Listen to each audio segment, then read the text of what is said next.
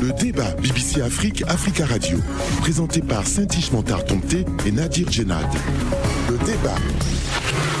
Et vous êtes les bienvenus dans ce nouveau numéro du débat BBC Afrique, Africa Radio. C'est tout un plaisir de vous retrouver. Bonjour Nadir. Bonjour Saint-Ish, bonjour à tous. J'espère que vous avez passé une bonne semaine. Une semaine calme et bonne. Merci Nadia. Très bien. Alors cette semaine, dans cette édition, une crise mondiale de l'eau à l'horizon et un réchauffement climatique qui atteindra 1,5 degré dès 2030-2035. Euh, Les experts ont décrit cette semaine un avenir incertain euh, climatique pour le monde et les pays pauvres en particulier. Comment le continent africain, l'un des plus exposés, devrait réagir face à ces défis climatiques? La situation climatique est plus que critique selon les experts, mais les actions des gouvernements ne suivent pas. Les engagements pris par les États pollueurs n'en sont qu'au stade de promesse et les États pauvres attendent toujours la solidarité et la justice climatique prônée. Nadir.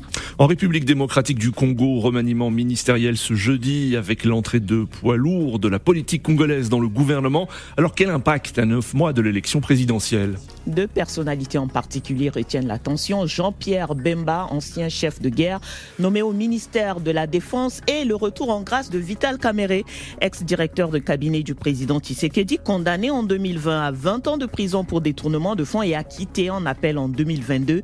Il est nommé ministre de l'économie. Et au Tchad, condamnation de plus de 400 membres du groupe rebelle FACT à l'issue d'un procès, notamment pour terrorisme et atteinte à la vie du président Idriss Déby Itno en avril 2021. Quelles conséquences pour la transition actuelle et la réconciliation au Tchad? Des condamnations à la prison à vie et par contumace, notamment par le leader du FACT, Mahamat Mahdi Ali. Il a rejeté le verdict et dénoncé, je cite, une mascarade. Voilà pour le sommaire. Notre grand témoin aujourd'hui est docteur Ouli Keita. Bonjour. Oui, bonjour. Vous êtes une experte en développement international. Vous avez notamment été directrice exécutive de Young Connect Africa, couvrant 32 euh, pays à travers le continent, où vous avez collaboré avec des partenaires pour inclure la jeunesse africaine dans la transformation socio-économique du continent. Vous êtes actuellement directrice exécutive de Greenpeace Afrique et vous intervenez depuis Yaoundé. Nos confrères invités dans cette édition depuis Kinshasa, Edmond Izuba, bonjour. Bonjour et merci de l'invitation. Merci, d'être présent.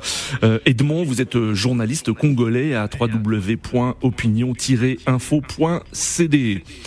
Et Eric Topona. Bonjour Eric. Eric qui nous rejoindra d'ici quelques minutes, journaliste tchadien à la Deutsche Welle. Eric Topona qui intervient depuis Bonn en Allemagne. Après neuf ans de travail, le GIEC, le groupe intergouvernemental d'experts sur l'évolution du climat, a donc publié ce lundi une synthèse de ses travaux sur le climat. Les experts indiquent que le réchauffement va atteindre 1,5 degré Celsius dès 2030-2035 les émissions de CO2 qui émaneraient des infrastructures fossiles existantes, si elles ne sont pas équipées de moyens de captage, euh, suffiraient à elles seules à faire basculer le monde vers ce chiffre de 1,5 degré Celsius. En raison de la montée inévitable du niveau des océans, les risques pour les écosystèmes côtiers, les personnes et les infrastructures vont continuer à augmenter au-delà de 2100. C'est ce que soulignent les experts. Et mercredi, c'est la question de l'eau qui a été au cœur d'une conférence de l'ONU la première depuis 1977.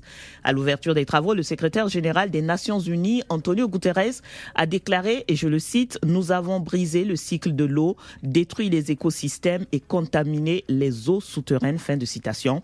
Conséquence, pas assez d'eau par endroit, trop à d'autres où les inondations se multiplient ou encore de l'eau contaminée.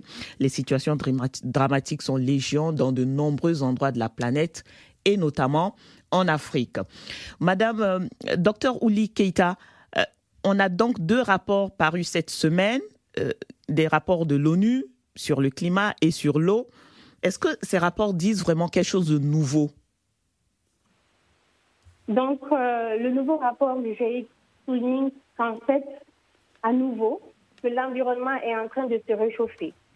Donc, pour nous, il faut vraiment investir beaucoup plus dans les énergies propres afin de réduire les émissions et de limiter le réchauffement de la planète à au moins 1,5. Et en même temps, les arguments économiques en faveur des technologies propres, compétitives et abordables sont de plus forts que jamais, tout comme les arguments en faveur de la sécurité énergétique. Donc, ce salement du rapport et des priorités économiques, climatiques et sécuritaires a déjà commencé depuis bien longtemps. On parle de, cela depuis des décennies. Hmm. Et le rapport souligne l'urgence pour nous d'agir afin d'éviter une catastrophe, une, situation catastrophique dans les années à venir. Vous avez vu hmm. ce qui s'est passé avec les cyclones en Mozambique hmm. et, en Malawi, avec des grandes pertes de vie. Et donc, euh, c'est urgent. Et par rapport à l'eau. Mais, l'urgence, l'urgence a été signalée depuis 2014. On, en parle depuis. quelle est la nouveauté? La nouveauté est que c'est en train, en fait, de, de, les choses vont de mal en pire. Hmm. En 2014, on disait que bon, on pouvait, euh, on avait un peu plus de temps pour améliorer euh, les impacts, trouver des solutions idoines pour faire face aux impacts climatiques. Mais en ce moment, c'est devenu une urgence et ce n'est plus euh, sur les, grandes puissances. Tout le monde a sa, sa, part à, jouer, hmm. surtout les pays africains. C'est vrai que nous, les Africains sont toujours là à, à dire que nous sommes les, les moins pollueurs, c'est vrai, mais hmm. nous avons un rôle important pour préserver et protéger notre environnement parce que ça, les dégâts sont beaucoup plus coûteux pour l'Afrique. Hmm. Vous avez vu, comme j'ai dit, ce qui s'est passé juste la semaine dernière. Hmm. Donc c'est l'urgence dans, dans, les actions, que ce soit par rapport aux politiques, les réformes, que ce soit au comportement des, des, populations dans nos communautés, les Africains doivent trouver des solutions urgentes, faire face à, aux mesures, aux mécanismes d'adaptation pour euh, ralentir l'avancée de euh, ce, mécanisme de changement climatique. Alors, docteur, docteur Uli Keita, le, secrétaire général de l'ONU, Antonio Gutiérrez, a eu des mots très forts cette semaine. Il a notamment déclaré que l'abdication, l'abdication des dirigeants mondiaux est criminelle. Est-ce que euh, les dirigeants euh, mondiaux, pays les plus pollueurs notamment, abdiquent, selon vous, devant les pétroliers, lobby du charbon et autres? Ils sont en train d'agir, mais ce n'est pas assez. C'est pour ça que Greenpeace, nous, nous faisons le plaidoyer, nous travaillons avec les communautés et nous accompagnons aussi les gouvernements à faire plus. Hmm. Parce que, comme l'a dit le secrétaire général de l'ONU, c'est une urgence. Si on n'agit pas, si on ne, on, ne met pas des réformes, si on ne respecte pas les engagements des COP, alors on est en train de se tourner vers une catastrophe. Et ça sera vraiment, vraiment euh, l'Afrique qui va payer le, payer le plus grand prix. Quand vous dites que ce n'est pas assez, c'est-à-dire que les dirigeants mondiaux des pays les plus pollueurs ne font pas assez pression sur les différents lobbies, notamment le lobby pétrolier. Et j'ajouterais aussi, hein, euh, docteur euh, Keita, le secrétaire général de l'ONU a clairement dit tous les gouvernements ont besoin de l'assurance que les chefs d'entreprise les aideront à fournir des efforts supplémentaires. Est-ce que c'est à dire que l'humanité, l'avenir de l'humanité dépend plus des entreprises que des gouvernements Non, je ne dirais pas cela, mais je dirais que chacun a son rôle. Les gouvernements doivent faire plus de pression sur les entreprises à respecter les engagements. Ce n'est pas seulement les entreprises, mais le gouvernement aussi peut faire beaucoup plus avec des réformes et forcer ces entreprises à respecter, à respecter ces réformes. Donc, le gouvernement a son rôle à jouer, les entreprises et les communautés aussi. On a plus l'impression. Oui, Nadia. Allez-y, Sandy. Alors euh, oui, je voudrais rebondir sur cet aspect parce que euh, à la dernière COP déjà, euh, on a entendu des militants de l'environnement, de défense de l'environnement, qui se plaignaient que par exemple lors des COP, on a des lobbies d'industrie, d'industrie qui sont beaucoup plus présents dans, ces rencontres-là et qui parlent beaucoup plus que les militants de l'environnement. Est-ce que réellement les gouvernements aujourd'hui, et notamment les gouvernements africains, ont un pouvoir face à ces lobbies-là? Ils peuvent le faire. Ils peuvent le faire parce que les, gouvernements ont le poids que n'importe quel acteur euh, peut porter. Le gouvernement est là pour le peuple. Donc le, gouvernement a son mot à dire et le gouvernement doit prendre des décisions fermes pour faire face à, ces entreprises. Parce qu'on ne peut pas mettre la vie des populations en, danger. On ne peut pas euh, exploiter les ressources au détriment euh, des populations. Donc le gouvernement est le garant, le garant de nos sociétés, le garant euh, des peuples. Donc le gouvernement doit agir encore beaucoup plus fort et nous, nous sommes là pour accompagner et encourager les gouvernements à agir, à, agir, mais avec force, avec ces, ces sociétés qui viennent piller les ressources en Afrique. Mais Madame Keita, Madame Keita, est-ce que vous avez l'impression que les gouvernements ont, ont, le choix? Je pense par exemple euh, à l'Ouganda qui accueille un, un, méga projet pétrolier euh, financé par le groupe pétrolier français Total, euh, groupe qui va fournir sur place de nombreux emplois. Est-ce que vous avez vraiment l'impression que les, les, les gouvernements peuvent faire pression face à ces géants pétroliers, notamment le groupe français Total? Faire, c'est leur rôle. Je dirais que le, choix de certains gouvernements n'aide pas les populations, mais ils doivent être assez courageux pour mettre le peuple avant. Mhm. C'est leur rôle. Ils doivent faire plus. Et nous, on est là pour dénoncer, encourager et accompagner qui concerne le bien-être des populations. Ils doivent faire plus, c'est clair. Vu la situation et ce rapport euh, du groupe euh, des experts de l'ONU sur l'environnement qui parle euh, de ce cap qui sera atteint 1,5 degré euh, de réchauffement climatique. Est-ce qu'il faut arrêter tout projet d'énergie fossile? Je dirais que je dirais oui, mais progressivement, parce qu'on ne peut pas aussi tout arrêter comme ça. C'est un processus. Mais est-ce que c'est juste pour les pays africains? Eux qui commencent à peine leur industrialisation. Est-ce que c'est juste de leur demander euh, d'aller vers ces énergies renouvelables? Oui, on peut aller progressivement, c'est ce que je disais. Hmm. Surtout quand je parle, je parle des pays africains. Je sais qu'on dépend beaucoup de ces énergies euh, que nous sommes en train de consommer, qui sont en train de détruire l'environnement d'une manière euh, extraordinaire. Donc, progressivement, on peut aller vers les énergies renouvelables. Madame Keita, est-ce que vous ne regrettez pas que dans de nombreux pays euh, euh, du continent, la voix des écologistes porte moins que celle des, euh, des, lobbies pétroliers, des, chefs d'entreprise, et que les, associations qui, qui, luttent contre le, changement climatique ont du mal à, faire entendre leur voix dans, dans de nombreux pays Je citais l'exemple de l'Ouganda, mais il y en a d'autres. Oui, c'est vraiment déplorable. Et euh, je pense que c'est là où on doit vraiment travailler ensemble. Euh, quand je dis ensemble, je dirais euh, la société civile, que ce soit les ONG internationales ou, locales, on doit accompagner, on doit encourager nos gouvernements justement à prendre les réformes nécessaires qu'il faut pour donner plus de voix à ces voies écologiques parce que c'est là où se trouve la solution durable. Mais souvent, on a comme l'impression que ces voix écologistes ou écologiques euh, font de l'opposition au gouvernement. Euh, puisque vous, euh, que ce soit des ONG internationales ou locales, vous dénoncez souvent des projets qui sont présentés comme des projets de développement. Comment arriver à concilier les deux points de vue? C'est pour ça qu'il faut beaucoup plus de sensibilisation et les médias sont en train de nous aider, comme vous, ici.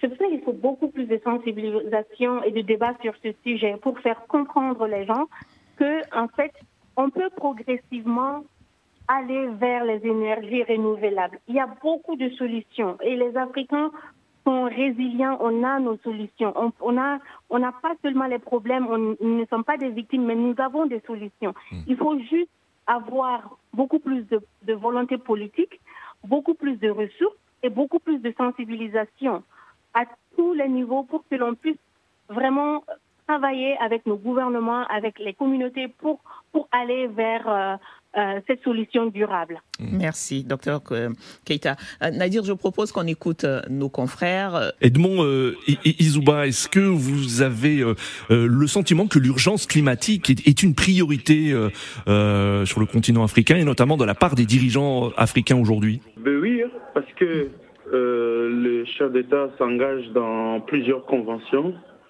Et puis, euh, il y a plusieurs euh, programmes qui, qui, ont été lancés en Afrique par l'Union africaine et d'autres structures sous-régionales. Mais il se pose un problème. sur terrain, ce qui est en train d'être de se faire remarquer, c'est que le pays qui régorge les potentiels énormes, je dirais pas seulement des ressources hydrauliques, mais aussi en termes des forêts, hmm. n'en bénéficie pas de soutien de, je dirais, de la communauté internationale ou de l'ONU. Alors, toutes les promesses faites autour des COP et tout ça, euh, ça reste tout simplement des vœux pieux qui ne se concrétisent pas. Alors, le pays euh, sont en, voie de, de, changer euh, d'idée. Donc, hum. par exemple, ici, au Congo, la plupart des forêts cette année sont, ont subi ce qu'on appelle des appels d'offres parce que dans la forêt, dans nos forêts, il y a également euh, d'énormes potentialités euh, pétrolières. Donc, on préfère exploiter le pétrole que d'utiliser euh, la beauté de la nature, la forêt comme beauté de la nature. Donc, on est beaucoup plus sur cette voie-là, un peu beaucoup plus lucrative que euh, détenir des forêts qui resteront euh, définitivement comme des, simples paysages, observés. Hum. On va, peut-être demander en, seconde partie à Dr Ouli euh, Keita de réagir à, à, cet aspect que vous avez évoqué, Edmond, justement parce que Greenpeace et le gouvernement de la RDC ont eu un désaccord sur le projet de d'attribution de d'exploitation gazier au niveau du, du pays. docteur Ouli Keita pourra euh, rebondir sur cet aspect tout à l'heure. Pour l'instant, nous allons marquer une pause avant de revenir dans ce débat à BBC Africa Radio. Le débat BBC Afrique, Africa Radio. Et notre grand témoin cette semaine est Dr Ouli Keita, directrice exécutive de Greenpeace Afrique. Elle est au téléphone depuis Yaoundé au Cameroun. Également avec nous, euh, notre confrère Edmond Izouba, journaliste à www.opinion-info.cd en ligne de Kinshasa. Et puis Eric Topona nous rejoindra. Euh, il est journaliste à la Deutsche Welle. Il est en ligne. Il devrait être en ligne de Bonn en Allemagne. Et puis le débat BBC Afrique, Africa Radio, vous le savez, c'est à retrouver sur nos plateformes africaradio.com et bbcafrique.com. Nadir, avant de, de, passer à autre chose, peut-être demander à Dr Keita justement de réagir à ce que Edmond a dit à, la fin de la première partie. Euh, on préfère utiliser nos forêts, je paraphrase un peu ce que Edmond a dit, on préfère utiliser nos forêts euh, plutôt que de les garder comme des temples pour leur beauté. Docteur Keita? Je, comprends et pour nous, à Greenpeace, il s'agit de protéger l'environnement. Le désaccord dont vous avez parlé entre euh, Greenpeace et le gouvernement de la RDC est, principalement lié euh, aux préoccupations des communautés qui, sont là, qui, ne veulent pas voir leur environnement euh, être détruit par des contrats gaziers. Alors, il y a, y a des parties qu'il faut préserver quand même pour, euh, pour ces populations qui dépendent euh, de ces forêts pour leur, euh, leur bien-être, pour leur, je dirais, même activité génératrice de revenus. C'est leur survie. Et donc, pour nous, ce qui est important, c'est de prendre les préoccupations des populations dans ces zones. Comment faire? Comment travailler, collaborer avec le gouvernement pour que l'on puisse quand même préserver euh, certains, certains endroits pour laisser ces communautés vivre en paix et en harmonie et même pouvoir développer économiquement sans pour autant euh, détruire l'environnement. Mm. Nous, c'est ça, c'est ça qui nous préoccupe en RDC avec euh, ces, contrats d'avis. Docteur Keita s'est tenu cette semaine euh, également la conférence de l'ONU sur l'eau et selon la Banque africaine de développement, les pays africains investissent en moyenne 0,5% de leurs produits intérieurs bruts dans le secteur de l'eau. Euh, comment expliquez-vous ces, ces, ces chiffres? 0,5%, c'est très peu. Oui, c'est très peu. Et euh, non seulement c'est très peu, mais vous voyez aussi que le rapport a signalé qu'il y a euh, au moins 3,6 milliards de euh, personnes en Afrique qui n'ont pas accès à, à l'eau et qui hmm. n'ont pas accès à l'assainissement sûr. Et donc, ça veut dire que les gens sont en train de mourir tous les jours par rapport aux eaux, aux eaux contaminées par rapport à tout ce qui se passe autour d'eux, euh, avec ces, sociétés, ces, ces, compagnies qui viennent déverser des déchets euh, dans les eaux, euh, dans les communautés. Hmm. Donc, les solutions pour l'Afrique à la crise climatique et à la crise liée à l'eau sont vraiment préoccupantes. nous sommes là depuis des décennies à parler de cette histoire d'eau. Hmm. À parler de cette histoire de, changement climatique et on ne met pas comme on dit, euh, the money where the mouth is. Donc, on n'est pas en train d'investir euh, proprement comme il faut pour vraiment régler ces problèmes. Hmm. Et c'est un, réel, un réel défi pour les gouvernements africains. Il faut vraiment qu'on trouve des solutions urgentes pour remédier à, ces choses-là. Au-delà de l'investissement euh, qui, qui n'est pas à la hauteur des défis, euh, euh docteur Keita, est-ce que la législation elle-même au plan international ne devrait pas être revue? Euh, On a cette résolution qui sera examinée au niveau de, des Nations Unies le 29 mars et qui est portée par l'archipel de Vanuatu, un archipel qui, qui souffre aussi des, des effets du changement climatique et qui demande à la Cour internationale de justice, donc l'organe judiciaire de l'ONU de préciser les obligations qui incombent aux États. Est-ce que il y a un déficit en termes de législation qui ne permet pas d'avancer vers des actions concrètes également euh, sur le terrain? Oui, bien sûr, bien sûr. Il y a beaucoup de déficits à ce niveau. Et, le problème est que euh, on va prendre des résolutions aux Nations Unies. Mhm. Ensuite, ça vient à l'Union africaine mhm. et euh, tout le monde va se lever pour dire oui, d'accord, on est d'accord, on va, on va mettre en œuvre. Et la mise en œuvre devient problématique. C'est ça le problème. Donc, on doit vraiment trouver, non seulement faire des résolutions, mais mettre des mécanismes sur place pour la mise en œuvre de ces mécanismes au niveau national. Hmm. Alors euh, euh, sur ce point, le, plusieurs ONG réclament un envoyé spécial de l'ONU chargé euh, euh de, de, de, suivre hein, toutes les résolutions, toutes, tous les plans qui ont été adoptés, et cet envoyé spécial de l'ONU sera chargé aussi des, des, des, des efforts financiers supplémentaires. C'est une bonne chose. Est-ce que vous aussi au sein de Greenpeace, vous, vous réclamez un envoyé spécial de l'ONU chargé du climat? Ou bien il y en a déjà beaucoup trop, les envoyés spéciaux? Il y a beaucoup d'infos, oui, oui, il y en a beaucoup. Il y en a beaucoup. C'est pas, pas de juste nommer des gens pour, euh, euh, pour aller faire la promotion d'un agenda. C'est la mise en œuvre effective. Hmm. Il faut des moyens au niveau local.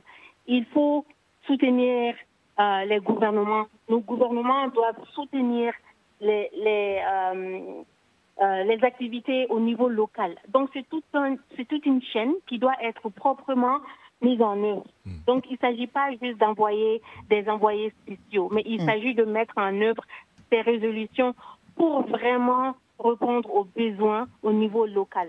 Euh, je voudrais vous entendre euh, réagir. Euh, on a entendu dernièrement à la conférence sur le climat qui s'est tenue, enfin, au sommet sur le climat qui s'est tenu à Libreville, organisé par le Gabon et, la France. On a entendu l'activiste tchadienne Hindou Marou qui a dit devant les présidents, les chefs d'État qui étaient là, qu'il fallait donner le financement directement aux communautés locales pour qu'elles puissent implémenter et euh, investir euh, pour le pour l'adaptation et non passer par des systèmes classiques qui sont les financements donnés aux États qui ensuite les reverseraient dans, euh, dans les communautés locales. Quel est votre point de vue, docteur Keita Oui, Hindou est une très grande activiste et elle, elle sait de quoi elle parle.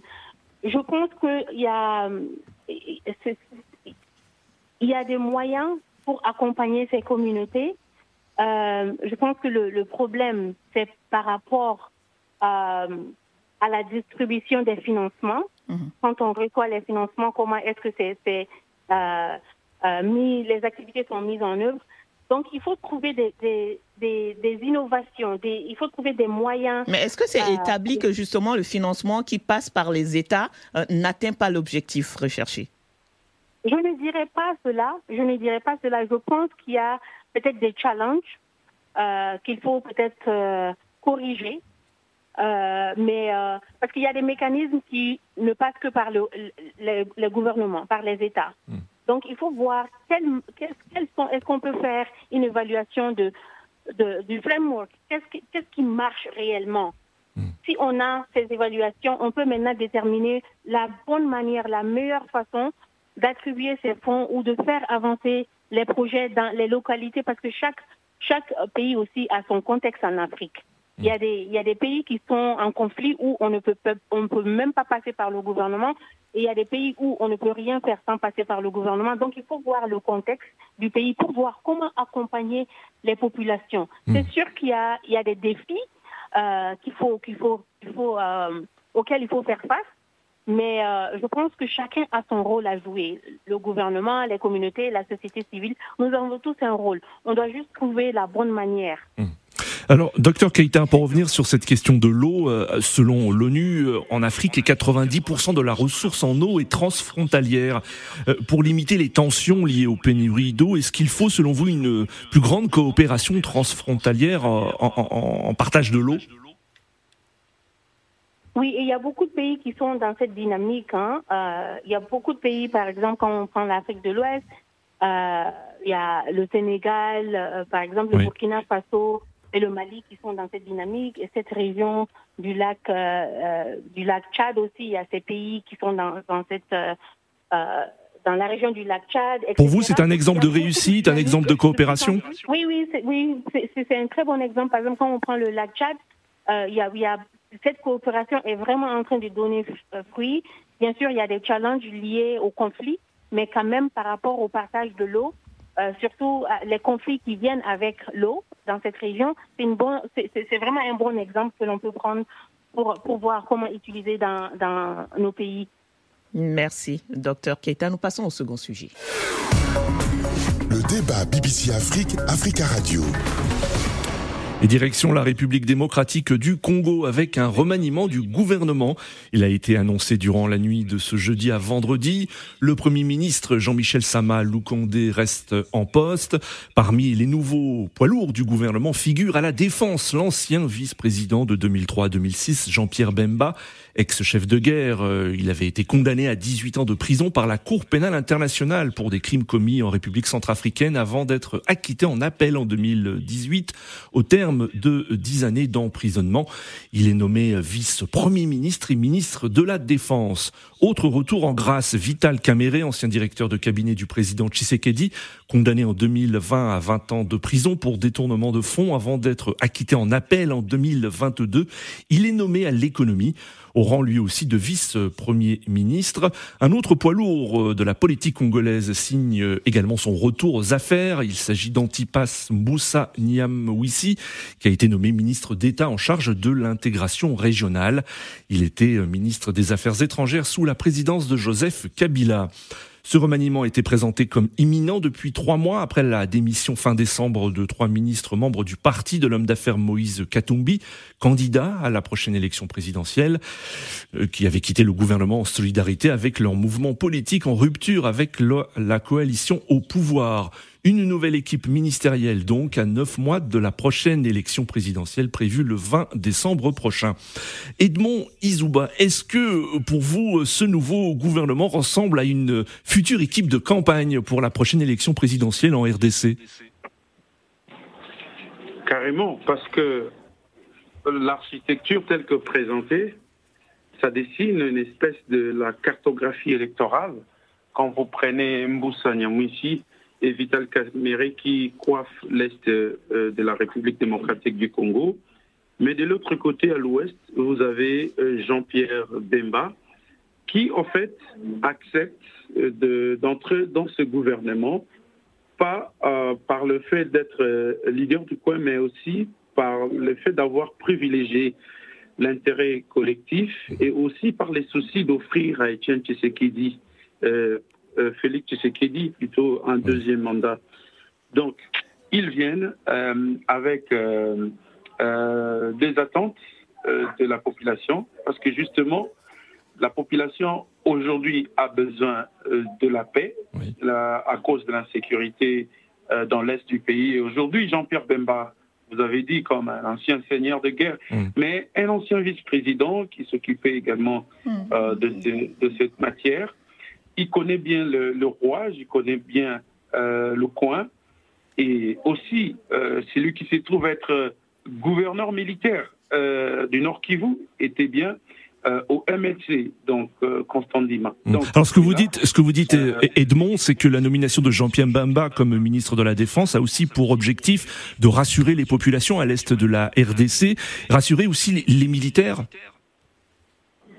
Tout à fait, tout à fait, parce que la plupart des, militaires du MLC ont été mixés dans l'armée nationale, ils sont là, et aussi euh, Jean-Pierre Bemba, qu'on a surnommé euh, euh Baimoto. Donc c'est quelqu'un qui n'a pas peur, il a fait beaucoup de déclarations euh, pour la protection du territoire national alors ça va donner un, souffle nouveau aux, militaires qui se battent au front. Et aussi, on parlait également de la nomination des Vital, de l'économie. Oui. Ça, représente, oui, ça représente le social, le social des Congolais aujourd'hui. Et le dollar ne fait que grimper. L'économie du pays est un peu stable. c'est lié aussi à la guerre, d'après les justifications du gouvernement. Mais il y a des questions de détails, euh, notamment euh, sur euh, le marché des produits de première nécessité hum. et qui ont également pris de l'ascenseur. Donc, du coup, euh, c'est un gouvernement qui vient répondre plusieurs défis, plusieurs attentes de la population, mais aussi obligé, en tout cas obligé à offrir à Félix Tshisekedi un deuxième mandat. Je vais terminer peut-être avec ce programme de développement à la base des 145 territoires lancé bien avant ce gouvernement dont ce gouvernement assistera à, des réalisations. Le gouvernement Sama a annoncé donc euh, au mois de juillet plusieurs euh, ouvrages, euh, plusieurs infrastructures seront inaugurées donc, on pourra peut-être assister à un changement. Donc, des, atouts, euh, ces nouvelles entrées dans le gouvernement, des atouts pour le président Félix Tshisekedi, qui a déjà déclaré candidat oui, à cette présidentielle qui a lieu dans neuf mois. Mais Edmond, est-ce que l'arrivée ou le retour de Vital Caméré aux affaires est également un bon point pour l'union sacrée? Et, et pour les autres alliés de Félix Tshisekedi après euh, ce passage par euh, la justice et, tout le procès et tout ce qu'il y a eu euh, autour, est-ce que ce retour réjouit tout le monde, va réjouir tout le monde au niveau de l'union sacrée? Je, ne dirais pas tout le monde totalement, parce que on a, on, a, compris le fait pour Vital Kamere d'être arrêté était également un coup euh, qui venait euh, de son propre bord politique, donc euh, je dirais du cash. beaucoup, vous avez vous-même assisté à, ces audiences, beaucoup de témoins qui se sont succédés devant le tribunal n'ont fait que charger Vital Kamer. Et pourtant ils étaient tous membres des cash de la coalition au pouvoir. Donc ça veut dire que euh, son retour ne va pas plaire à, tout le monde, mais aussi il y a certaines langues qui déjà commençaient à, envisager un, probable divorce entre Vital Kamere et Félix Tshisekedi, son allié.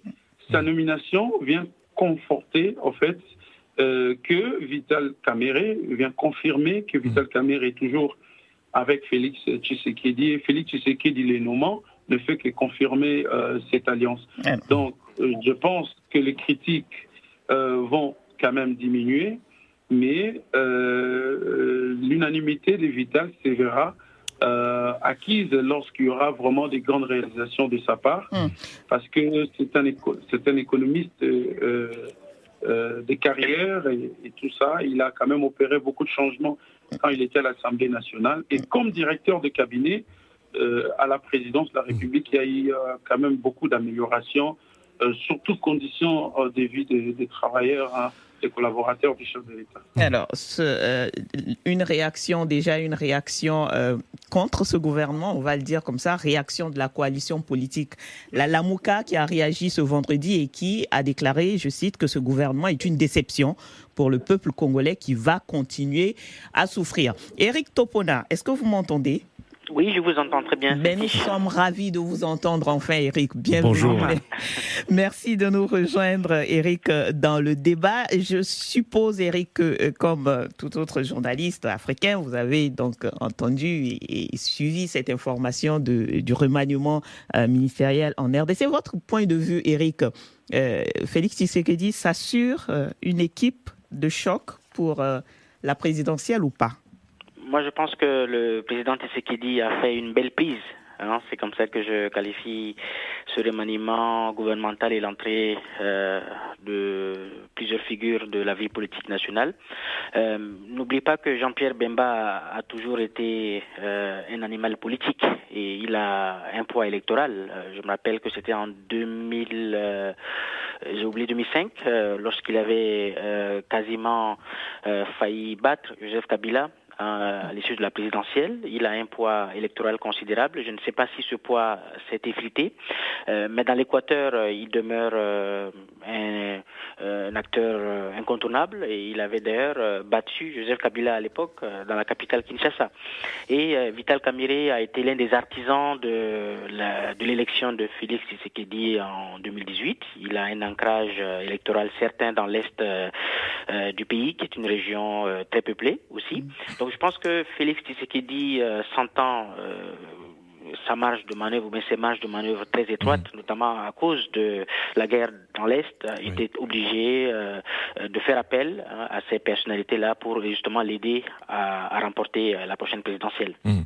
Alors, Edmond euh, Jean-Michel Samalou Condé reste Premier ministre, mais il se trouve cerné, si on peut employer cette expression, par deux vice-premiers ministres, Jean-Pierre Bemba et Vital Caméré. Est-ce à dire que la marge de manœuvre du, du Premier ministre va être très difficile. Tout à fait, euh, parce que Samalou Kondé, en fait, c'est le, c'est le moindre mal, mais qui représente quand même beaucoup pour euh, le Grand Katanga, euh, où il y a également Moïse Katumbi. C'est-à-dire, en le maintenant, ce n'est pas seulement un choix politique, mais ça va au-delà même de la cohésion. Parce que Sama n'est pas un, leader politique. Euh, euh, de terrain. Il ne fera pas de l'ombre, c'est ce que vous dites au président Tshisekedi. Qu'est-ce que vous dites? Tout à fait. Donc, ni à Vital, ni à Bemba et ni à Tshisekedi. Donc, c'est vraiment un, Premier ministre qui laisse faire quand même ses ministres, qui aussi hein, ne constitue pas de l'ombrage pour certains. Il laisse les grandes décisions être prises au Conseil des ministres présidé par le président de la République. Hum. Et lui ne fait qu'un travail de suivi, euh, peut-être aussi un, travail de coordination. De coordination. Hum. Merci Edmond. Nous allons écouter Nadir, euh, notre grand témoin sur cette actualité, euh, actualité de, on va dire presque de dernière minute à ce vendredi, puisque l'information est tombée ce, jeudi soir.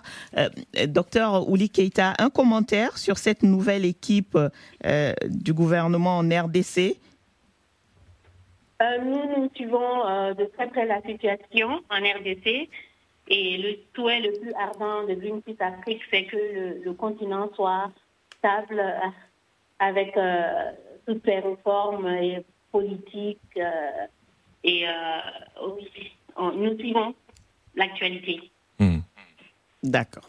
Alors, nous y allons pour le dernier sujet. Ce sera le Tchad. Ils sont plus de 400 rebelles, dont le leader du Front pour l'alternance et la concorde au Tchad, de facto donc, avoir été condamné mardi à la prison à perpétuité au Tchad pour notamment euh, avoir provoqué la mort de l'ancien président Idriss Déby Itno au Front. C'était en avril 2021.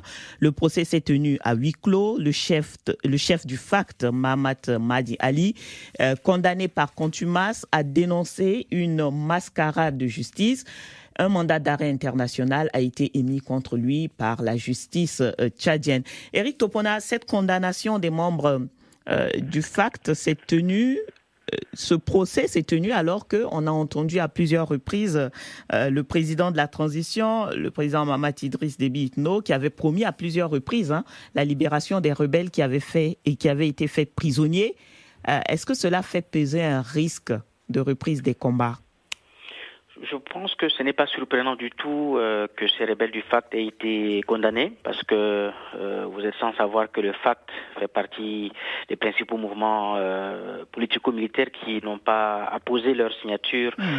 au bas de l'accord de, Doha, mm-hmm. hein, l'accord de Doha qui a scellé la réconciliation, du moins théoriquement, entre ceux qui avaient combattu le père, ils disent des pères, pendant une bonne trentaine d'années.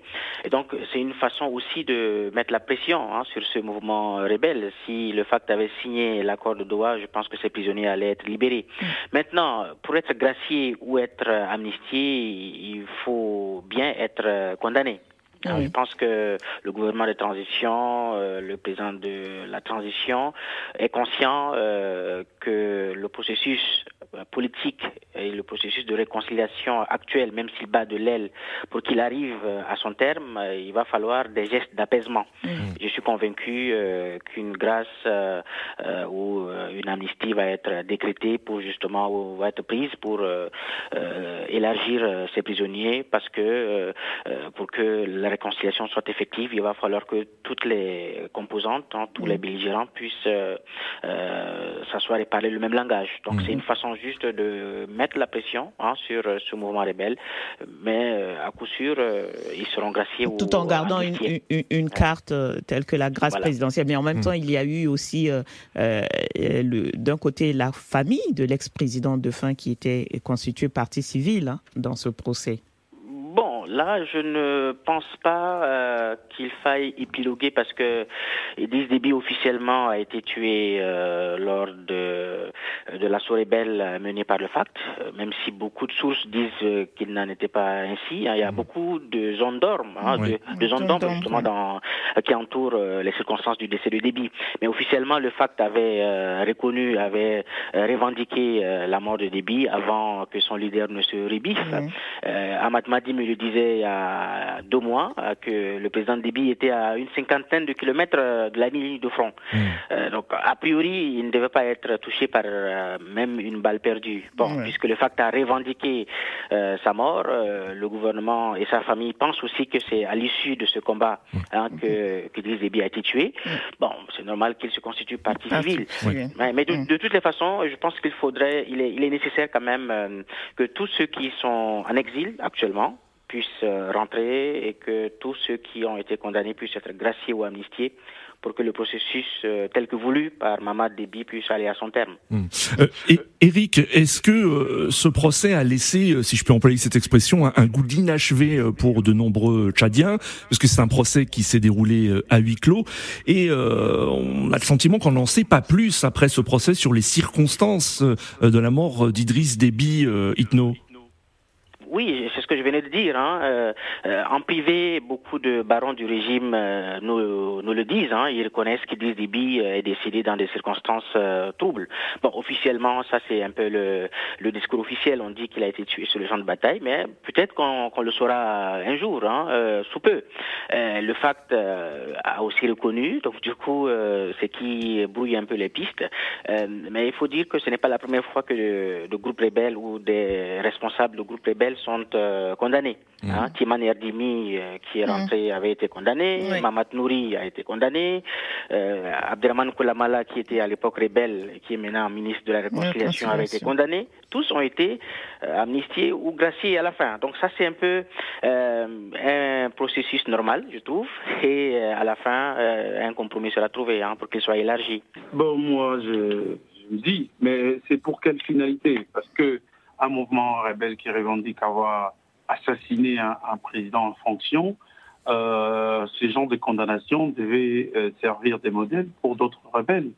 Mais entendre Eric, euh, voilà, il y a de, de, grâces prévues selon ce que le président envisagerait.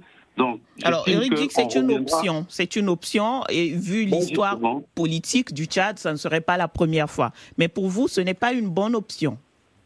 En tout cas, pour une, bonne réconciliation, il faudrait qu'il y ait la justice. Parce que la justice permet euh, de réparer euh, le mal euh, qui a été fait dans le passé et permettre à un avenir meilleur à, à ceux qui sont restés. Mais surtout pour de rebelles, je me demande s'il fallait même avoir de la clémence euh, pour cela.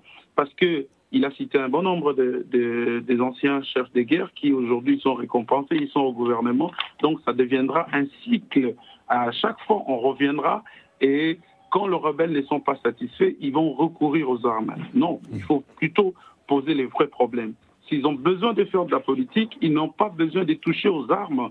La politique est réservée pour des grands esprits et l'art euh, et les terrains de la politique, euh, c'est soit euh, le combat électoral, soit c'est la rue et non les armes. Hmm. Donc je crois que c'est vers ce, chemin qu'il faut orienter les populations et pourquoi pas des leaders qui se réclament être quand même, ils hmm. sont en train de diriger des mouvements rebelles.